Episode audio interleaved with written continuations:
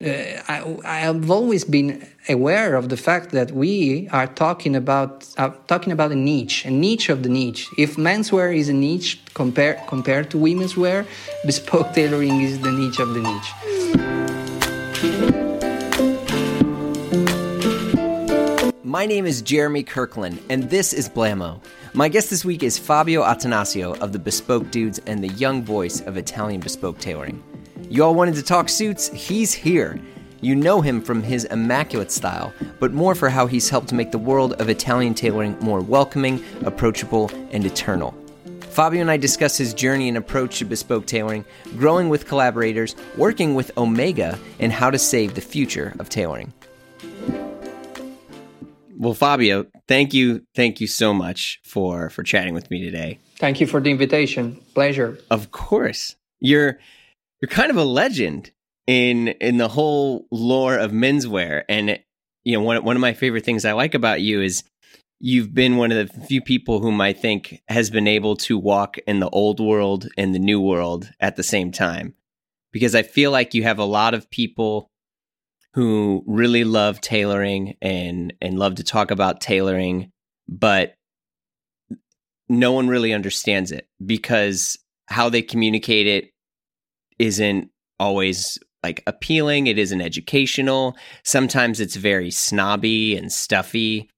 And, you know, I mean, you, I know you've been doing the Bespoke Dudes and, and just your writing as a whole for years, but you came along and you really connected both of those worlds by making things accessible, exciting, explaining the history behind it, but also not being uh, like a snobby elitist person who is like, oh, you know, you can't wear this. Like, you know, I remember one of my first experiences in in at, at Pitti Uomo. This is like two thousand eleven, and I saw this guy, and he was he just looked beautiful, and I was like, oh, uh, you know, excuse me, uh, uh, you know, and my my my Italian's poor, and so I'm I'm trying to like talk to him, and I was trying to ask him who his tailor was, and he looked at me and he laughed, and he was like, no.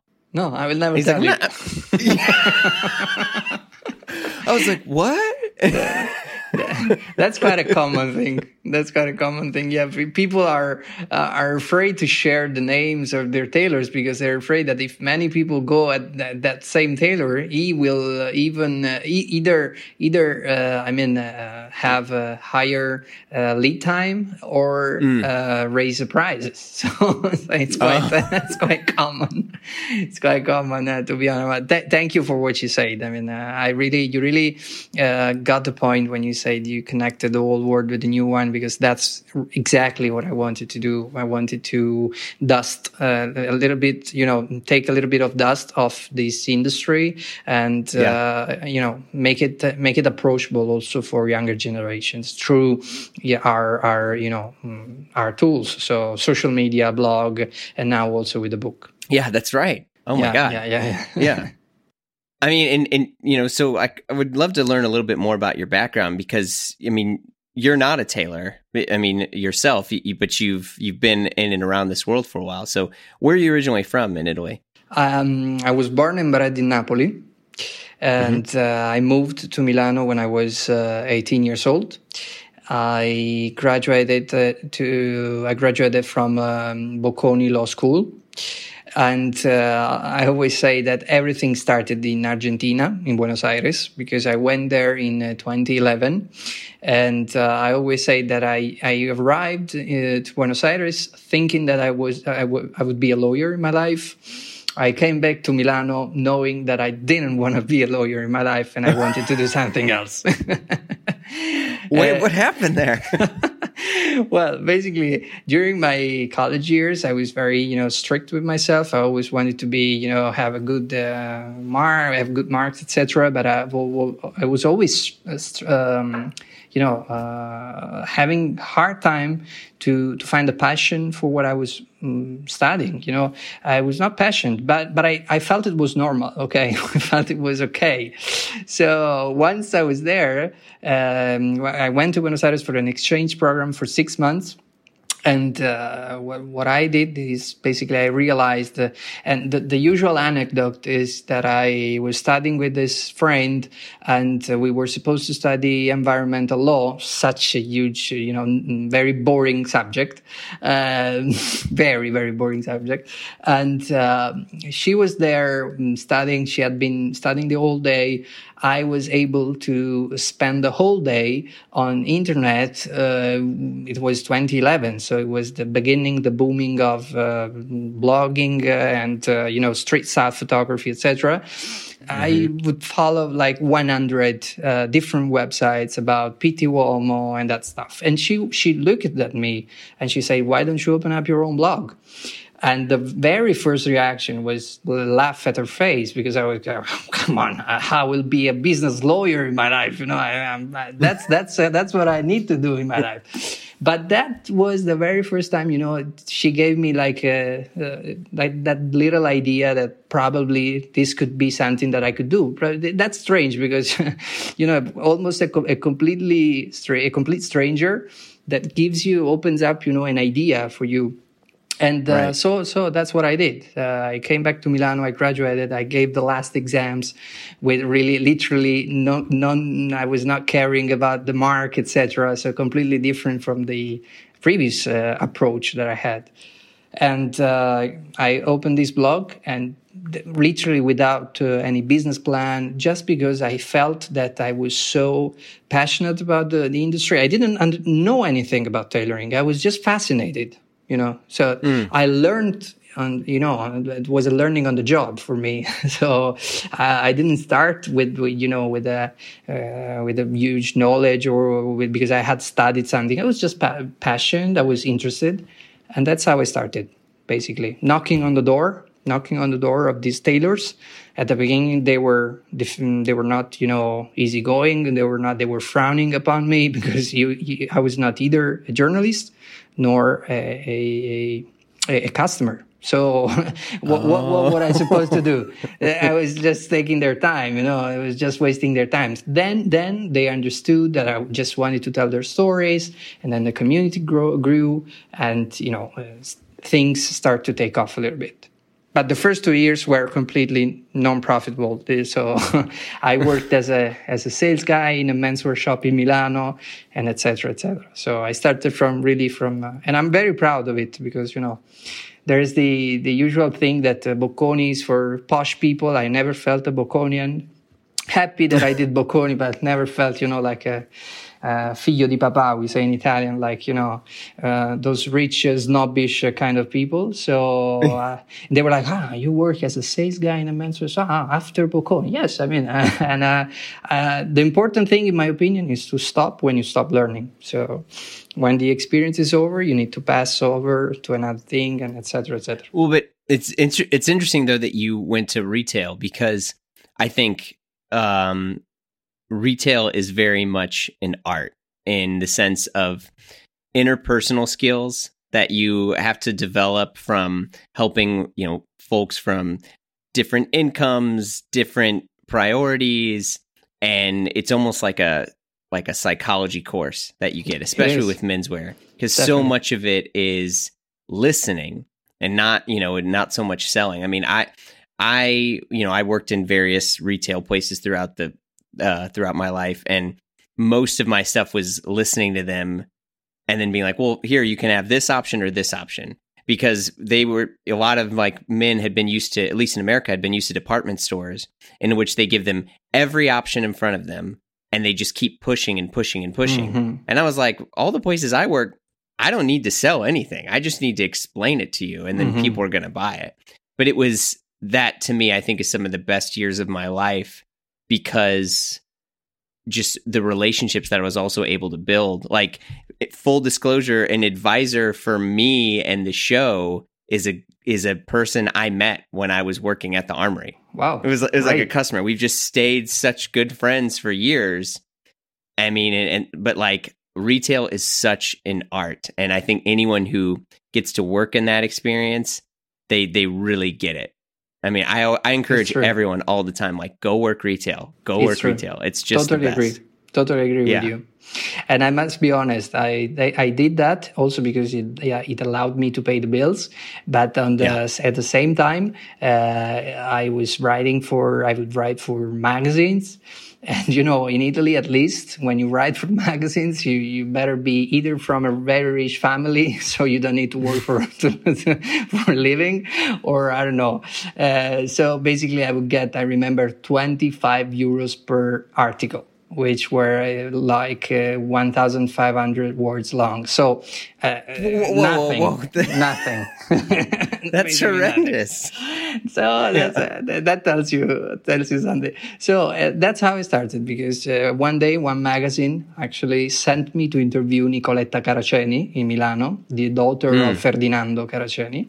And that's that was my very first experience with a tailoring, a proper tailoring house. And I fell in love. So that probably was the, the the day that I understood that I wanted to know more about uh, about this industry.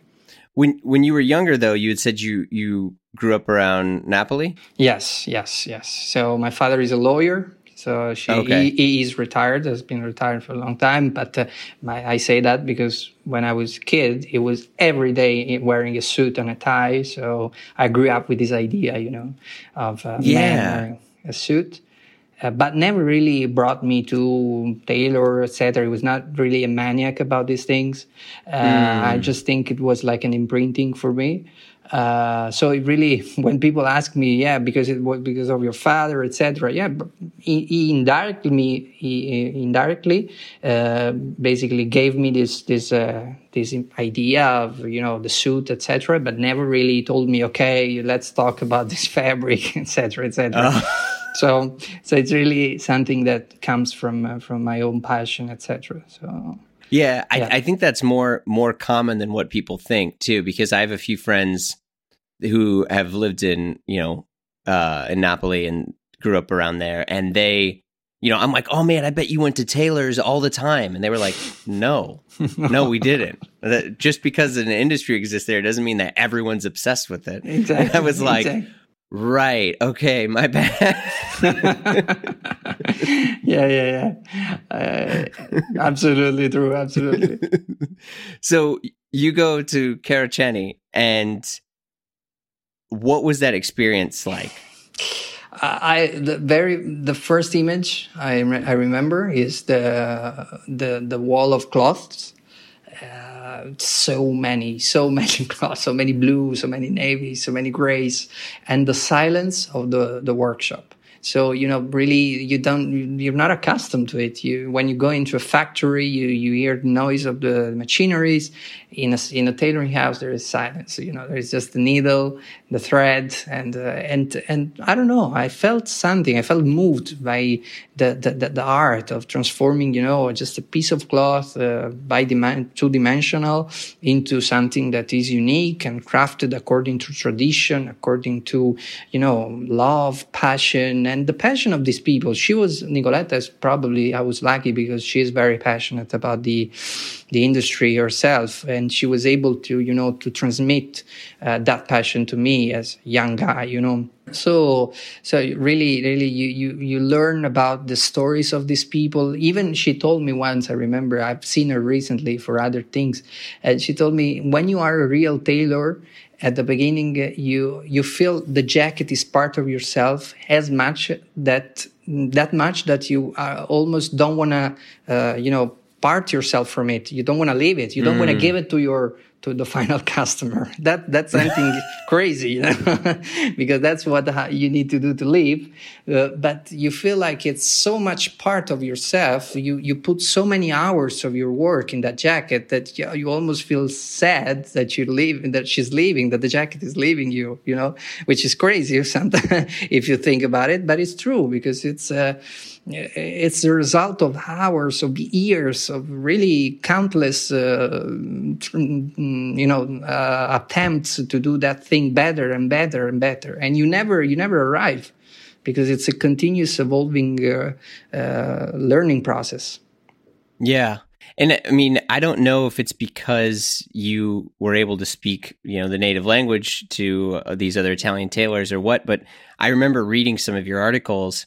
And other people had written about some of these tailors before, right? But a lot of other journalists that would go there would be like, this is this house, and they make the shoulder this way, and the jacket's this way. Okay, next.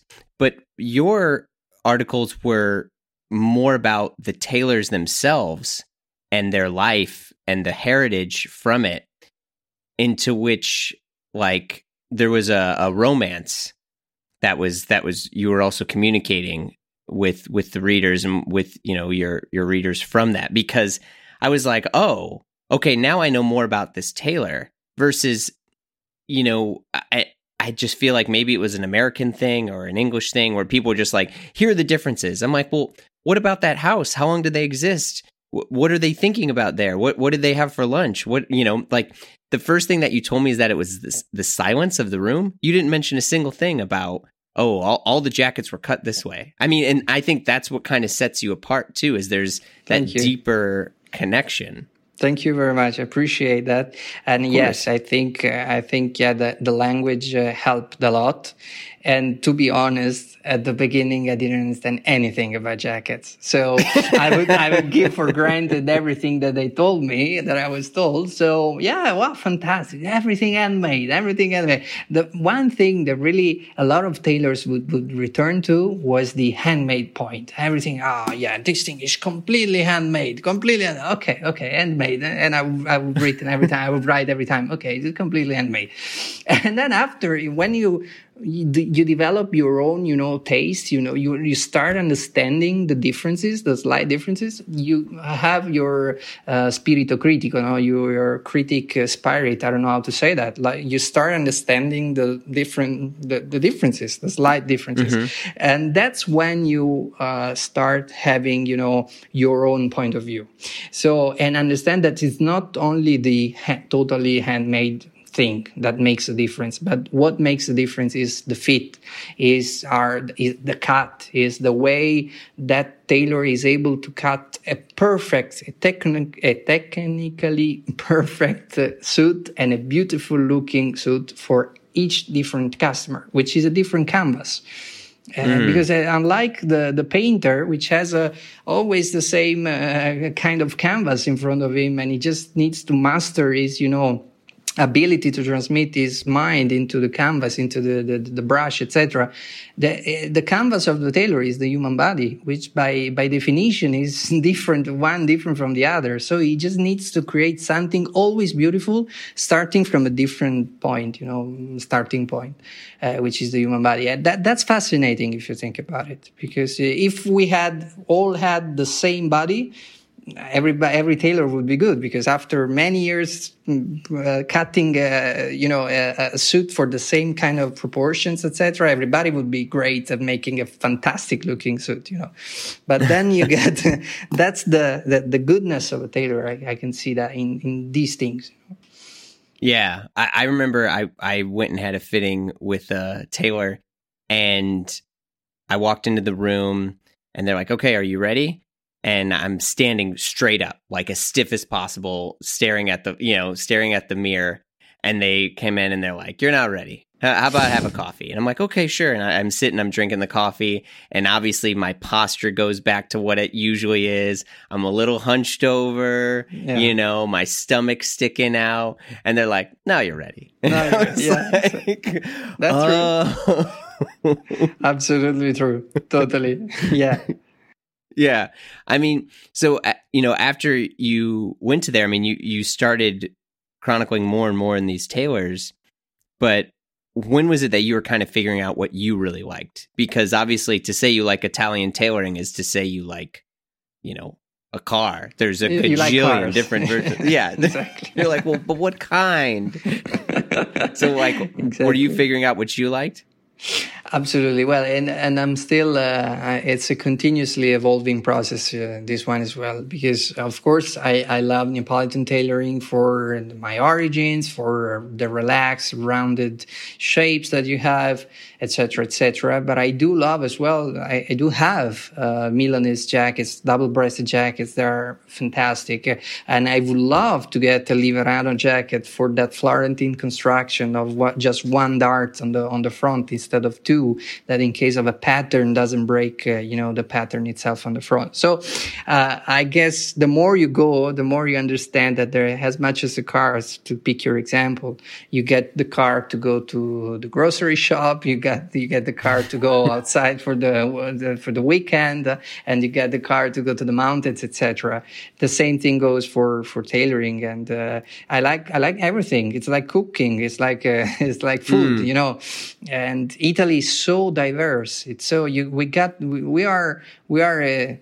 A, a, a, a, like a, I don't know how to say that in English, but un conglomerato, like a conglomerate. Can I say that? Conglomerate? Mm-hmm. Yeah, yeah, yeah. Of, of different towns. Never felt, really felt uh, united under the same nation, under the same roof. So that's the truth about Italy. Uh, unless, unless we're talking about football, which I don't follow.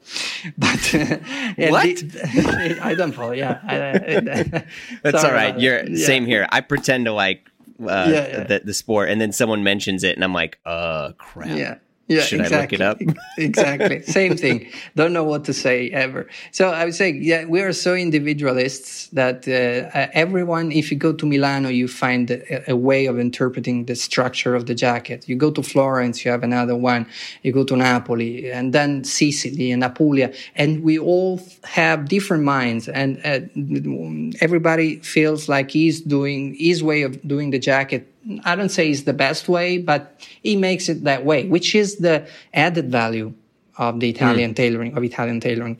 Uh, and I noticed the, uh, this thing also in my book, because when you go to Spain, for example, th- from a structure point of view, structural point of view, uh, you, all, you always see the, uh, the same structure, because you have the second dart, full length, okay, cut to the bottom. Then every mm-hmm. tailoring house Uh, you know, uh, makes his own uh, his own jacket, his own style, with with a with a different you know um, uh, inclination of the gorge on or shape of the la, the lapel, or uh, you know different crown and angle, et cetera, et cetera. Um, but the, the the base, the the fundamentals are always the same. They all agree on that. And this mm. is fantastic. This is interesting, in my opinion, because in Italy we do, we do not, we do not find, we don't have the same, you know, we, we don't agree upon the same thing, which is the limit sometimes of our country, but at the same time probably also, as I say, the added value, because it's the creativity as of uh, the other side of uh, of the coin, you know, of the individualism. Hopefully, I I, I express myself in a no, no, that way. makes a ton. Of, it makes a ton of sense. I mean, I mean. Okay. You know, but I think one of the things that you kind of helped do, because I remember, I think when a lot of, at least for me, when I started to get more into tailoring, I think it was what? It was probably, it was Omast by, ah, yes. uh, I mean, everyone was writing, but then there was the Omast thing by uh, yeah. Gianluca.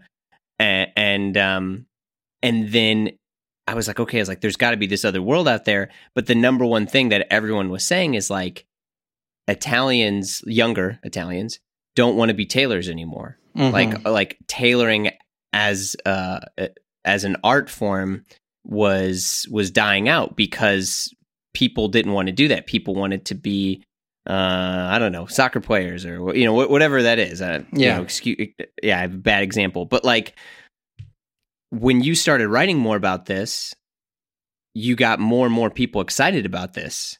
That, you know, talking to people like Pino Luciano, Um, we're saying that like, yeah, like people are reading these things and, and reading what you're writing. And, you know, there's other writers too. And are like, oh, wait, like I, I want to do this. I want to discover, you know, rediscover my heritage. I want to be a part of something bigger. And I mean, you, you kind of helped bring this new resurgence of tailoring from not just customers buying, but also people wanting to make, which that's a big deal. Thank you very much. Uh, that, that's that's a, the greatest satisfaction for me.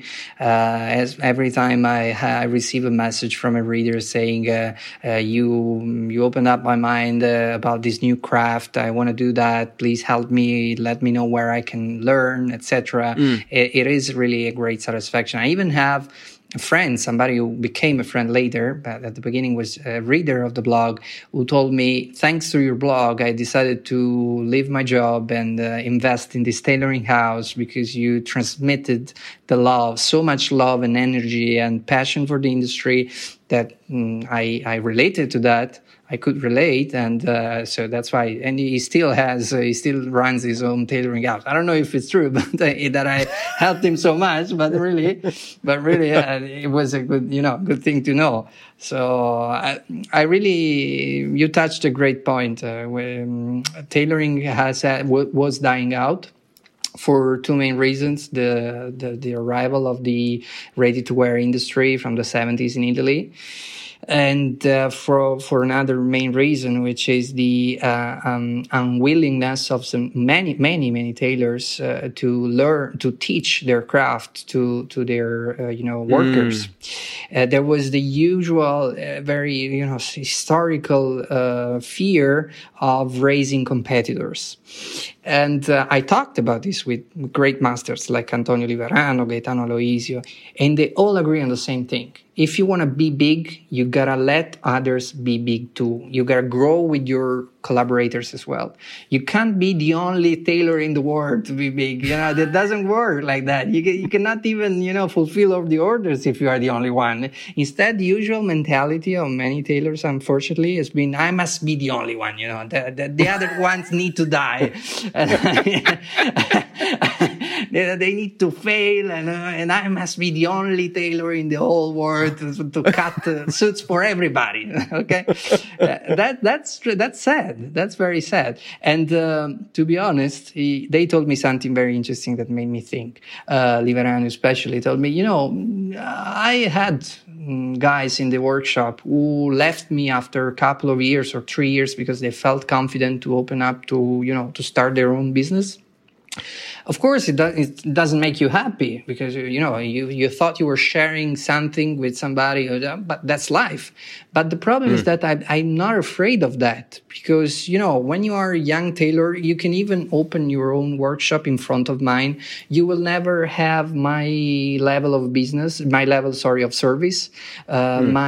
my the variety of, of fabrics that I do have, especially Liverano has a collection of fabrics, which is like a caveau. It's fantastic. Vintage fabrics that you normally you cannot find of bunch on bunches, you know, on normal bunches, et cetera, yeah. et cetera. Et so it, that that's that is when you understand how big somebody is. When you are talking to a real maestro, and when you're just talking to, you know, uh, a businessman or somebody who wants to be just a businessman, you know, maestros teach their art. Maestros are. are happy to share their secrets, you know, if you if you deserve them, of course, uh, not if you are the first one who arrives.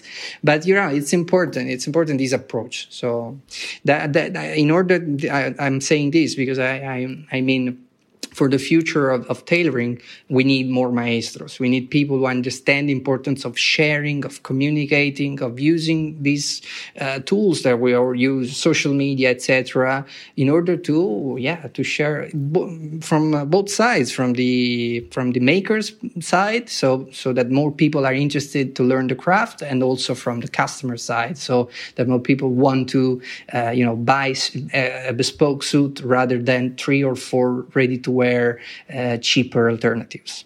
Yeah, no, I mean, it's it's very true. And I, you know, I think about, uh, you know, Liverano, he, you know, makes his own, developed his own tailoring school, you know, I mean, and, yeah, yeah, exactly. That, I mean, that, that was huge. Uh, 'cause I remember, you know, so Chimal, who is, uh, who is one of his, his like main, I don't know, it's like, like understudies or apprentices, excuse me, mm-hmm. who who was who was working with him. I mean, and like Chimal eventually left to start his own thing. Yeah, yeah, Chimal. Which, yeah, exactly. Which is great, you know, and I'm happy for him. And I was also happy too. And this is the thing with like uh, Liverano was anyone could work there. You didn't have to be from this family or this. It was very exactly. welcoming. And that to me, where I was like, okay, like there's definitely something more special than than just like the cut of the suit, you know. Taka, you know, from Japan is running this. Chimal, you know, I mean, you, so from Eastern Europe, I mean, there, there's all this this mix of people that are also yeah. helping grow, you know, w- this thing that like Italy like gifted to the world. I mean, and so it's for me, it's it's so beautiful to see that, and I mean, and that that just I don't know, it like warms my heart, especially when you have other people like you know, Salvatore Ambrosi, who's, you know, the trouser king. And now he's, he's, you know, his trousers are, you know, he's got other people that are working for him and all sorts of like backgrounds and folks that are there. And yeah. I mean, that, that just makes me very, very happy to see that, especially as someone who would like to eventually return and move back to Italy someday in my life. You know, good to know. Yeah, yeah, I know. Yeah, my my uh, my grandpa's cousin is the mayor of San Agapito. San Agapito, where where what about? Like, where, what is it? It's uh, it's in Abruzzi. Abruzzi, like, okay. Yeah, okay. yeah. Okay. So good. There's like this tiny little like peasant village, which okay. is where my my grandfather came from. And Fantastic. yeah, the Picciano family. No, but every okay. time I'm like over to Pitti or something, I'm like, oh, how, you know, I how should. how hard would it be to go over there? Like, I should go do it. You know, I have these cousins. They, I actually emailed them and they were like, yeah, why don't you come here? Like, come on over. They're like, bring your kid, bring your yeah, wife. Great, great. the, the, you you need to rent a car, and it would be fantastic to to travel all the way from Tuscany to Abruzzi. So it would be they're they're quite close, uh, by the way. So so you're yeah, not talking it, about north of Italy, or I mean uh, Venice and uh, Palermo. We're talking about two regions which are quite close to each other. So. Yeah, but like that that's that that's the plan. Uh, yeah. But I mean, I'm just like. You know, so grateful for, you know, other tailors like Liverano who are really trying to make more schools yeah um in places like that. But uh, yeah, I totally agree with you. And I, if I may add, he, when I visited him for the interview for the book, he, he he told me, don't talk about me, please talk about my guys, which is something really you're not accustomed to. You know, you have the tailors are like, it's just me, me, me, talk about me, me, I'm the best, I'm the best. And he goes like, no, don't talk about me, talk about the uh, the guys. You know, Antonio's guys, uh, I ragazzi di Liverano, Antonio's guys. It's fantastic, you know, when you see somebody saying such things, you know, it really warms warms your heart. So, uh, and then that that is when you you feel like you are, you, these are the last, you know, um, uh, I don't know how to say, uh, the last from, from the Renaissance era, you, you, you feel like you are in a bottega from those times, you know, and where the master is really open, opens his bottega and, uh, and is really willing to share his art for the sake of the art, not for just his immediate economic return, which is the, uh, of course we all need, but uh, it's not the only, you know, the only, the only aim of your life. Yeah. Oh, wow. That's amazing that he said that. I had no idea. Yeah. Um, so, I mean, and then as your, your career grew more and more of, of what you were writing, you eventually started to get into products yourselves. Yes. How, how did that happen? Well, uh, I was, um, uh, it was twenty fifteen and uh, the community had grown Uh, quite a lot.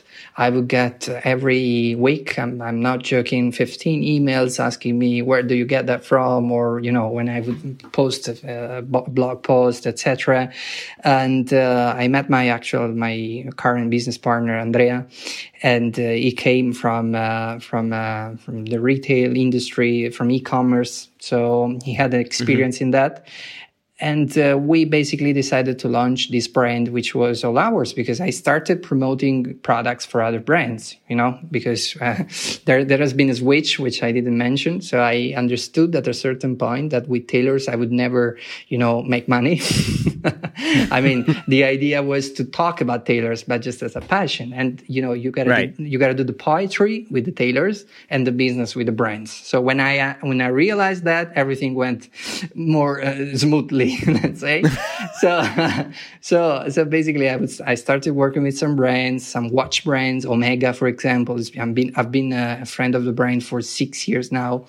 Which and, just let me let me gent, uh, gently interrupt here. That's yeah. a very very very big deal. So Omega of the Swatch Group, and I mean, they are the kings. Like they, they're they're the biggest. Yeah. And of course, you know, you have Rolex, but like purists, real purists are like, no, no, no, Speedmasters. And the fact that you were working with them is, yeah. I mean, they don't work with everyone. It's a very, you know, rare thing. And so I, I just, I'd say that to call that out on the significance of that, which is really special. Thank you very much. And it's a privilege for me, to be honest. It, it, it is a privilege.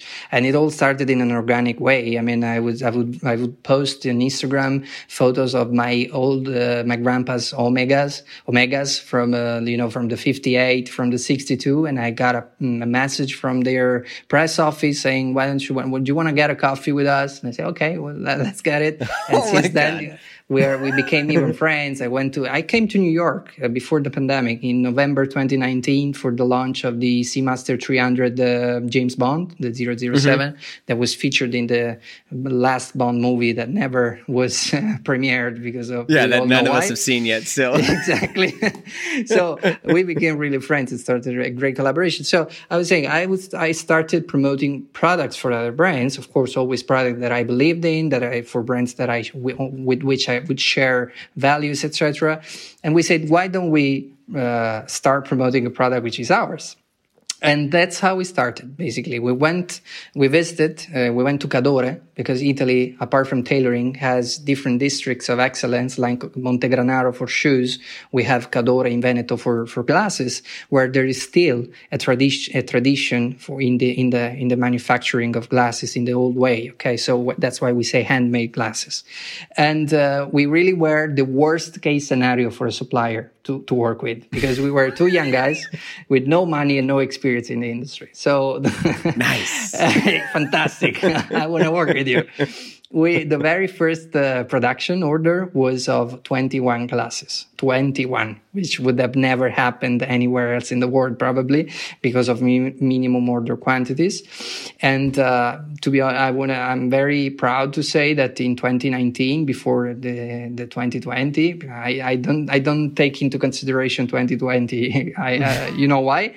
But uh, yeah. in twenty nineteen, uh, we we got to sell ten thousand pieces per year from the very first production batch of twenty-one pieces. So, Holy and now we moly. are, yeah, we are six people full time, and I'm super proud of uh, the, you know, self-funded, still self-funded. We have no venture capitalist. Uh, we had some interest uh, from uh, different boutiques and, uh, I mean, different uh, investors, but uh, we are still completely self-funded, and we are growing with double digit every month. So year over year. So we are, we're happy about it. Yeah. That's huge. I had no idea.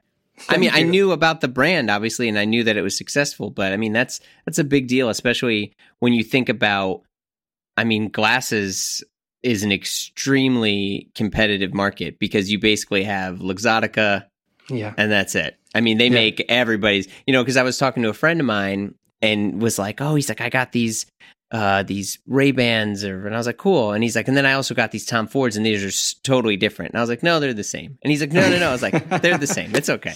Bravo. Exactly. And that's when I, that's when I turn uh, friends into customers, because they show me, for example, a brand, and uh, I show them, I, I, I always ask the same thing. Can you show me your glasses? Okay. And inside that's written, we don't, we would not say names here, of course, but inside sure. it's, it's always written C E. And I ask you, I ask them, you know what this stands for? And they say, Comunità Europea. No, it's China Export, which, I mean, I have nothing against China, of course, but you you got to be conscious, you got to be aware that you're not buying a made in Italy product, at least if you're thinking that you're buying a made in Italy product. Okay, you got to be sure. Everybody, it's okay. The important thing is that the awareness, okay, if you're if you're aware of that. And they're like, oh, okay, wow, and I paid uh, three hundred euros. Okay, ours are completely made in Italy and retail for half the price. Everybody buys at that point. And it's well, true, it's true. And, and glasses too are something that, like, like a sport coat, you, they look universal, but every person that has one wants it to be special to them. Yeah. Right? Like, you know, I, I love like uh, the glasses I'm wearing right now, they're Nike made. Yeah. And a lot of times people will be like, oh, like, oh, uh, oh, my friend has those glasses. And, uh, and in my mind, I'm like, no, they don't. No, they don't. Yeah, exactly. And it's like, look, I just want this one tiny thing. One tiny thing to flex on. And right now it's just going to be my glasses. Maybe someday a car, who knows? But right now it's my glasses. Absolutely. And, but, glasses are just so unique to each person. And I mean, the fact that you've been able to do that and makes, you know, an industry uh, that's obviously so successful from it. I mean, that, that's huge. So thank you very much. And and I want to add something very quick. Uh, sure. I, I, I'm happy the, that the, this thing, we, we, the product was consistent with the values um, carried over by the blog, you know, what, that I was talking about on the blog, because uh, we didn't go, as we say, to other countries with, uh, with um, low prices of manufacture, et cetera, of manufacturing, et cetera. We went sure. to Italy. So the same community that was interested in bespoke tailoring and artisanal artisanal ties or artisanal shirt makers, et cetera, found in our product made by a workshop, a family-run mm. business, you know, the same language, the language of craftsmanship, the language of excellence. These people have always, as much as the tailors have always cut jackets all over the life, for all their life, the same thing goes for these guys who are making our glasses. They've been doing glasses all their, all their life. And when we say handmade, we really mean it, because, you know, there are a lot, we are all accustomed when we see a handmade uh, buttonhole on the jacket, et cetera, or on the shirt, um, sleeve head, but not everybody really knows uh, what handmade glasses really mean.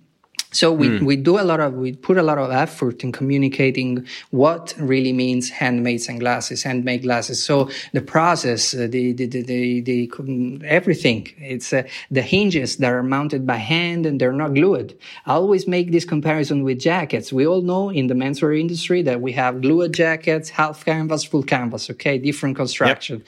Same goes with the hinges of the glasses, where you can have them glued, that it takes less time, and uh, and of course they they, they may, might uh, last lo- uh, less. And you have the riveted hinges mounted mm. by hand, by each one by, by hand by the artisan, you know. And people don't think about it sometimes. And then at the end, uh, a long pro- it's a long process, so I don't want to bother anybody here. But at the end of the process, there is the guy, an eighty-five-year-old man, who is in charge of aligning the temples. Uh, so oh, wow. he, he, he makes sure that every piece of glasses that goes out of the, his, his workshop has the temples aligned on the same level. You know, otherwise they get they might get uh, they might get screwed. I don't know how to say that. Yeah, you Offset. Understood me. Yeah, Offset. Yeah, yeah. Bravo, exactly. Yeah. So that's just a quick, quick thing. Consistency with the product. And it's the same thing we did with the Fleece Milano last year. So, uh, cashmere knitwear, direct to consumer, from the artisan to the final customer through the online, you know, through the e-commerce. So same thing. We never, we, we didn't go to other countries to buy in Tunisia or wherever, where we could have spent one third of uh, the production cost, uh, you know, and make more, uh, more, more uh, revenues with, with margins. No, we went to Italy, we, we found these artisans. There are, they, they, and everybody, the same thing. They have their own secrets for washing the cashmere that gives the mm. hand, the soft hand. It's fascinating, in my opinion. Yeah. So whether it be jackets, glasses, cashmere, there is always a fil rouge, you know. Yeah, I mean, and that it's true, because especially in, in Italy, I mean, you have such a huge, you have knitwear industry. I mean, uh, just garments and textiles and clothing as a whole. I mean, it's it's massive. One of the other things that you've been doing that I really wanted to discuss too is your social media, which mm-hmm. here's the thing. Everyone has social media, and most people's social media is either tacky or tacky on purpose, right? It's either just like you look at it and you're like, all right, that's bad. But then someone else is doing it. And like for me, I'm tacky on purpose. And so the fact that it's bad, people are like, oh, that's kind of cute. But you have turned your social media into like some of the most informative and educational and ins- inspirational stuff out there. I mean, th- here's the thing. A friend of mine who likes jackets, like he's starting to get into tailoring. I don't know what's going on with, or what sort of deal you have with Instagram or TikTok or what it is, but in his discovery feed, you're always the first thing. And it's those, these videos that you've done that are like thirty seconds or so, and you're explaining jackets. And I went and looked at this and I was like, oh my God, this is brilliant. I was like, oh my God. So like, where, if you can explain this to me and where these ideas came from in doing this, I've, I'm very curious. Well, thank you, first of all, because you're really being too kind with me today. But you, you're making my day with all this compliment. But really, out of joke, yeah, I mean, the, the idea comes from uh, the, the thing that on social media you have a, a real challenge. The challenge is to catch the attention of the user and to mm-hmm. deliver an informative message in a short period of time. So Reels, which are basically the sol- Instagram solution to go against TikTok, yeah, yeah. are the, the best way, probably better than photos, absolutely, which have become probably too artificial and uh, reach out to less and less people over the years. Um, Reels are, at the moment, at least for me, the best way to show uh, to, to show you, to inform you about something in an in an interactive way, in a something which is not the usual wall of text, the, the, not the usual uh, Instagram photo completely retouched or whatever made by the photographer. So with these things, you get uh, you get to inform people while entertaining them. And uh, I was even, even I didn't expect to to reach uh, three million views nearly in one one video. For me, uh, I, I've always been aware of the fact that we are talking about uh, talking about a niche, a niche of the niche. If menswear is a niche mm. compared compared to women's wear, bespoke tailoring is the niche of the niche, and. Uh, So completely the, the ma- maniac uh, thing. And uh, to, to get to, to three million people, it's a huge success for me. I really was happy about it because at the end of the day, what I'm happy about is that what you just said, that people are can be inf- informed about this thing. So I'm basically, I'm a, a reporter in, at, at, at the inner inside me. I'm a reporter. I want to, I want people to know, to share my passion for the industry. I want people to, to, to fall in love like myself on the, for the industry, for the industry. So that's basically what, what, what, what moves me every day, you know? Then, of course, you need to do it many ways. Uh, you, you, you do it with a, I, I used to do it with a blog and then with social media and then uh, you, you, you get to live, so you you have the brands and then you do the book, so they're all part of the same message, you know. Uh, so so Reels were very very exciting, and uh, probably I will keep doing that. It's not easy because you need to study, and uh, sometimes I, I I fear that my girlfriend will dump dump me someday because we. I, I ask her on Saturday mornings to to to to edit these videos, and she would uh, rightfully be resting instead of uh, instead of being uh, behind the camera. But uh, so far, she's uh, she's holding up. She's coping with it. Every guy I know that loves clothes has his partner taking the photos for him yeah. all the time. yeah. Instagram girlfriend or Instagram husband, you know, Instagram boyfriend. Yeah, yeah, exactly. Always. Um, so, like, walk me through a typical day of what you've been up to lately. Because, I mean, just from your social and from, you know, the site and the reels, I mean, it, it feels like your output is bigger and higher than ever. So I'm just I'm curious what, what you've been what you've been doing. So what's a typical day like? Uh, well, in the, in the last uh, half, uh, in, the, in the last year, to be honest, uh, it has changed a lot. Uh, I would travel way more, of course, as everybody. Mm-hmm. So I didn't have, uh, before I didn't really have a typical day. And to be honest, I'm not really, people complain about this new, new rhythm. Um, I do mm-hmm. not complain at all because it helped me, it helped me to, you know, slow, slow the pace. To slow down the pace, helped me to to stop and think, you know, about mm. uh, and make new projects, et cetera. So um, I really got the, the time in the during the last year to learn more. Uh, I had more time. I found more time to do the things that I always wanted to do, but really never, probably um, purposefully, never found the time to do. You know, because I was lazy probably. Instead, during the last year, I really had the time to focus more and more. Um, I can concentrate more easily, et cetera. I read more, I sleep better, et cetera. So mm, probably for me, it has uh, among the horrible things that uh, this pandemic has brought. These are one of the few positive sides. So um, today, of course, it's uh, um, the the, the uh, taking the off taking off the travels. I I have uh, weekly meetings with my teams, and uh, so basically we do we we're, we're all in smart working now. The the thing is that we do have an office in T B D I for T B D I where we have an office in Milan, but whoever wants and feels like going goes. Otherwise, we we're not obliging everybody to to go, uh, but we are continuously in touch. So we have the Mondays uh, dedicated to one uh, business that I that I that I have. Uh, Tuesday is dedicated to another. No, Tuesday is the only one where I don't have. Uh, that's why today we're talking. Okay. because, and then Wednesday and Wednesday I have uh, weekly meetings of both the Fleece Milano and T B D Hour. So it's uh, we start, for example, at three p.m. and we stop at six for the Fleece, and then at six thirty. I start another one and I go up to eight, eight thirty, nine for, for T B D Hour.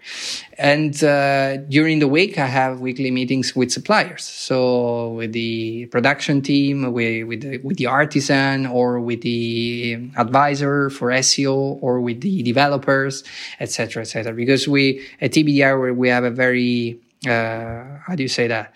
Um, uh, streamlined kind of structure. Mm-hmm. So basically, mm-hmm. uh, we have the developers, which is a company uh, that mm, works with us. Yeah, your, but, your e-commerce is, is very good. Yeah. yeah, thank you very much. I appreciate yeah. it.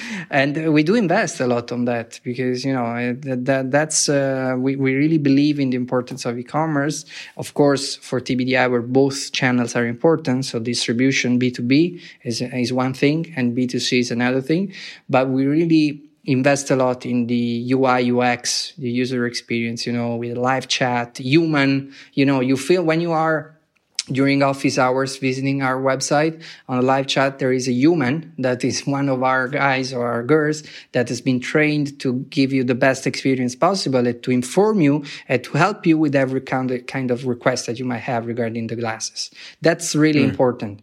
I feel I always say that uh, to, to, to our, to my team, we need to be uh, super well informed about our products, unlike many some some sales guy that you find on the usual, you know, brick and mortar stores where they don't know what they're selling. So it is important today that we give to the user online the same experience he or she would get into a very good high-end brick and mortar store, you know, like uh, the one you would uh, you used to work for, for example. Oh, the Armory. Exactly. Yeah, yeah. Where you guys were really actually prepared and you knew what you were doing. And that, that must be the same thing today in order to make the difference. Because you said it well before.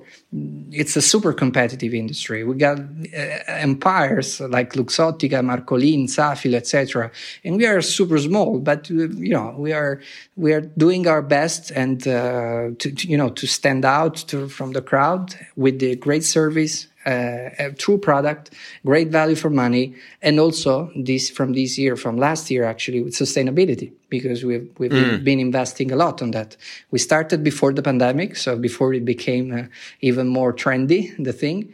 But so because now everything, five years ago it was all handmade, handmade, made in Italy. Now it's everything sustainable, sustainable, sustainable. It's, it's, it's quite it's quite a, it's quite a joke, but uh, it had become so abused. The word of handmade or artisanal, yeah. artisanal has been uh, super abused. Oh, I remember yeah. a laundry service pick up. They would pick up at your at your place, you know, the laundry, they would wash mm-hmm. it and then deliver back to you.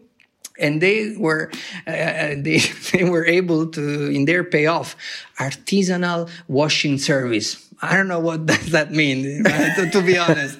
Artisanal washing service. Everything was artisanal. Whatever your business was, was artisanal. Now, the big thing is sustainability, and we really do that because we invest on bioacetate, which is uh, environmental friendly, no plastic is involved, et cetera. It's uh, made from uh, wood uh, and cotton, something like that. Uh, to be honest, Uh, the technical details, uh, I must, I don't remember, but it's made made actually made from wood and cotton. So uh, and we see we've seen that we we got a lot of people uh, sensitive to this kind of problem. So especially Northern Europe and from the U S, we got a lot of customers that are, are willing to pay up to fifteen percent more for a product which is sustainable. So this is really uh, important because we feel like we're doing something good for the planet, and we're also channeling a need in the market. So we really believe in that. And from June, we will have our first collection, which is entirely sustainable, because we started last year as a test, giving a, an alternative of color made in a sustainable acetate, so but from our bestsellers. Now we're going to mm. have, as of June twenty twenty-one, we're going to have the first entirely sustainable collection. So we only get you only get it in a sustainable acetate. That's awesome. I, I mean, it's interesting too, because I feel like, you know, myself and other friends of mine, all of us want to buy from smaller places, like any, you know, whether it's clothes, like I, I I'm actually more suspicious now of big, larger brands mm-hmm. than I am of smaller ones. I'm like, oh, great. Like there's six or ten people that work there. I'm like, I, I want to give that person my business. And it's not like, you know, I'm some guy who comes in and my one sale fixes a company, but it's just like, Like that is the mindset that I think myself and many other friends and more and more people I know have, where they want to buy from smaller businesses. They want to buy. Um, it's just, I think now when it's like the whole world is run by like four companies, yeah, people are just kind of burnt out by like Amazon, Apple, Google, Facebook. It's just like, yeah, there's got to be something else out there, especially when the real beauty of individuality, you know, it's it's gonna it's not gonna come from an A I. It's gonna come from a story. I mean, to kind of like jump back to like why you were had gotten into this anyway. It was the stories of these folks versus, you know, how quick something was made. Definitely, you know? human human to human marketing. That's uh, that's absolutely the, the the the key to the success to the to every brand today. Absolutely true. We do use uh, marketing automation, but as I said, mm-hmm. when you are a user and you visit during office hours our our website, you will find from the other side of the screen an actual human that is being trained to give you the best possible service. So you're yeah. not talking to a uh, to a bot, to a chat bot, which is crazy. so, uh, that that's that's part of the of the game. Yeah. Do you ever see yourself getting more into vintage stuff? Because I feel like, especially with sustainability, there's a lot of folks whom are trying to kind of incorporate. Um, and vintage is, is a very large catch-all term, right? It's like artisanal, where like everything's vintage, right? Um, Like, do you see yourself getting more into that with T B D or with, you know, with what you've been up to? Well, that's a good question. First of all, we got to agree upon the meaning of vintage. So generally it's twenty years, twenty years or older. Or is, is what an, most people would another cr- criteria might be vintage when it's uh, stopped the production of that, that thing, you know. So that production, True. that thing is not produced anymore. So yeah. I stop producing a collection today, it becomes vintage. No. There you go. You never know. You never know. So it's, uh, you really, you really need to, to, we need to agree on that. But still, yeah, we we we are inspired to vintage because our our shapes are. Uh, that's what many probably buyers uh, don't. Don't get sometimes, yeah. Ah, your shapes are similar to blah blah blah, you know. But we're not, you know, we're not inventing anything. We are totally, I mean, uh, aware of that. Uh, when you talk about classic, you you you don't need to invent anything. You you mm. rather you'd rather want to invest on research, on uh, materials, on quality, on service. But we will never do, you know, the the, the fanta- glasses made of. of uh, titanium or whatever. Not saying that, not because titanium is not good, but, you know, fashionable sunglasses. We will never do that. Right. that right. like the last thing that you can you might have, that it's trendy one season and the season after it's rubbish. No. So, uh, and regarding mm, vintage uh, thing, I did uh, a collaboration with Eduardo De Simone, which is a brand from from Napoli, uh, and uh, along with uh, with uh, with another guy, friend Alessandro Squarzi, basically we we came up with this idea. He found he found out sorry mattress covers from uh, that once belonged to the French French army. Mm-hmm. I had an idea of jacket in mind, of course. So my, um, I'm not a designer, you know, but yeah, it's like going to the tailors, you know. So I, I, yeah, yeah. I told Eduardo my my idea.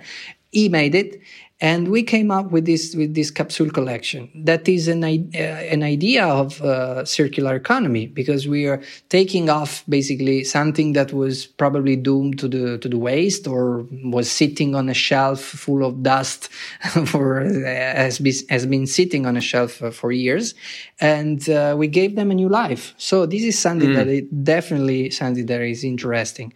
I don't know about you know glasses uh, because it I know I've did the research, and I know that some competitors are actually doing something interesting that one day probably I would like to implement as well. That is, uh, we res- refurbish your your glasses. We we service oh. your glasses, whatever the whatever the the brand is. Sure. You give us your glasses. There is probably you know there the temples are offset or they've sure. lost the polish. We polish them. We put we put, we align the temples. We take off the scratches, et cetera. And it's something uh, also interesting. It's a service. Uh, you, of course, you got paid for that. Uh, you get paid. But yeah. it's a way to give new life to old things. Because the pandemic, if something that has showed the pandemic to us, to everybody, is that we really had too much of everything. We, I'm, I'm, I'm the first. I'm the first. I'm. Uh, I love. I love uh, suits, as you know. But during the last year, I would walk in my closet and I would say, "But did I really need all these suits? It's crazy, you know." And uh, at the end of the day, you really start to understand and to focus only on those really those those suits, those things that really are good and they are getting the most of wear from you, the most of use from you. And you focus on that. And there's no need to have one thousand suits if you only end up wearing just twenty, you know? That's another, yeah. that's another story. So no, yeah. I was going to say, I always yeah, I mean, I mean, so I go in my closet and I'm like looking at all these things that I have and they're great, but like, it's so hard for me to part with some of them because they're like my baseball cards, you know, they're, they're memories. I'm like, oh, mm. you know, I even, I found a, a great local tailor here. Um, and, uh, I brought her all of my, you know, Ambrosis, all just all the stuff that I had. And, you know, she opened them up and she's like, oh, wow, this is, this is twenty thirteen. This is twenty, you know, this is twenty twelve. This is, and I mean, she had to do quite a bit of altering to get them to fit. I'll just be, I'll be totally transparent, oh, but, but like all those things are memories to me. And even though I may not be wearing the, you know, cover cloth trousers that I had yeah. made, it's so hard for me to part with because I, I remember the experience when oh, yes. I picked that fabric totally. out, when I did that. T-shirts, I can just drop kick out the door. I mean, that's yeah. easy. It's but it's all the the handmade stuff is just so hard. Absolutely. No, no, it's true. It's you touched a great point, the experience. It reminds you of the experience. And sometimes for us, it's also for, for men, it's also a reward. You know, we, we reward mm-hmm. ourselves with, by buying a new watch, a new suit or whatever. And it's, uh, and it's part of the memories that are associated with things that really we cherish all over the years. Absolutely. Totally. Yeah. Well, you've been extremely generous with your time. I, I cannot thank you enough for, for chatting with me. I do thank you. The the book is available on uh, just uh, because I get a lot of these questions uh, on uh, on my Instagram, but uh, it's never enough uh, saying that it's uh, available on the Fleece Milano. So Scent of Tailoring is the name of the book, which uh, compare where it's a comparison between uh, among Italian and Spanish jackets, comparative review. So it's available there, and we ship worldwide in two three business days. So that's it. Absolutely. Well, Fabio, thank you. Thank you very much, Jeremy. All right. Talk Have to a you good soon. One. Ciao. Ciao. All right. Bye bye. You've been listening to Blamo. Our show is produced by Blamo Media.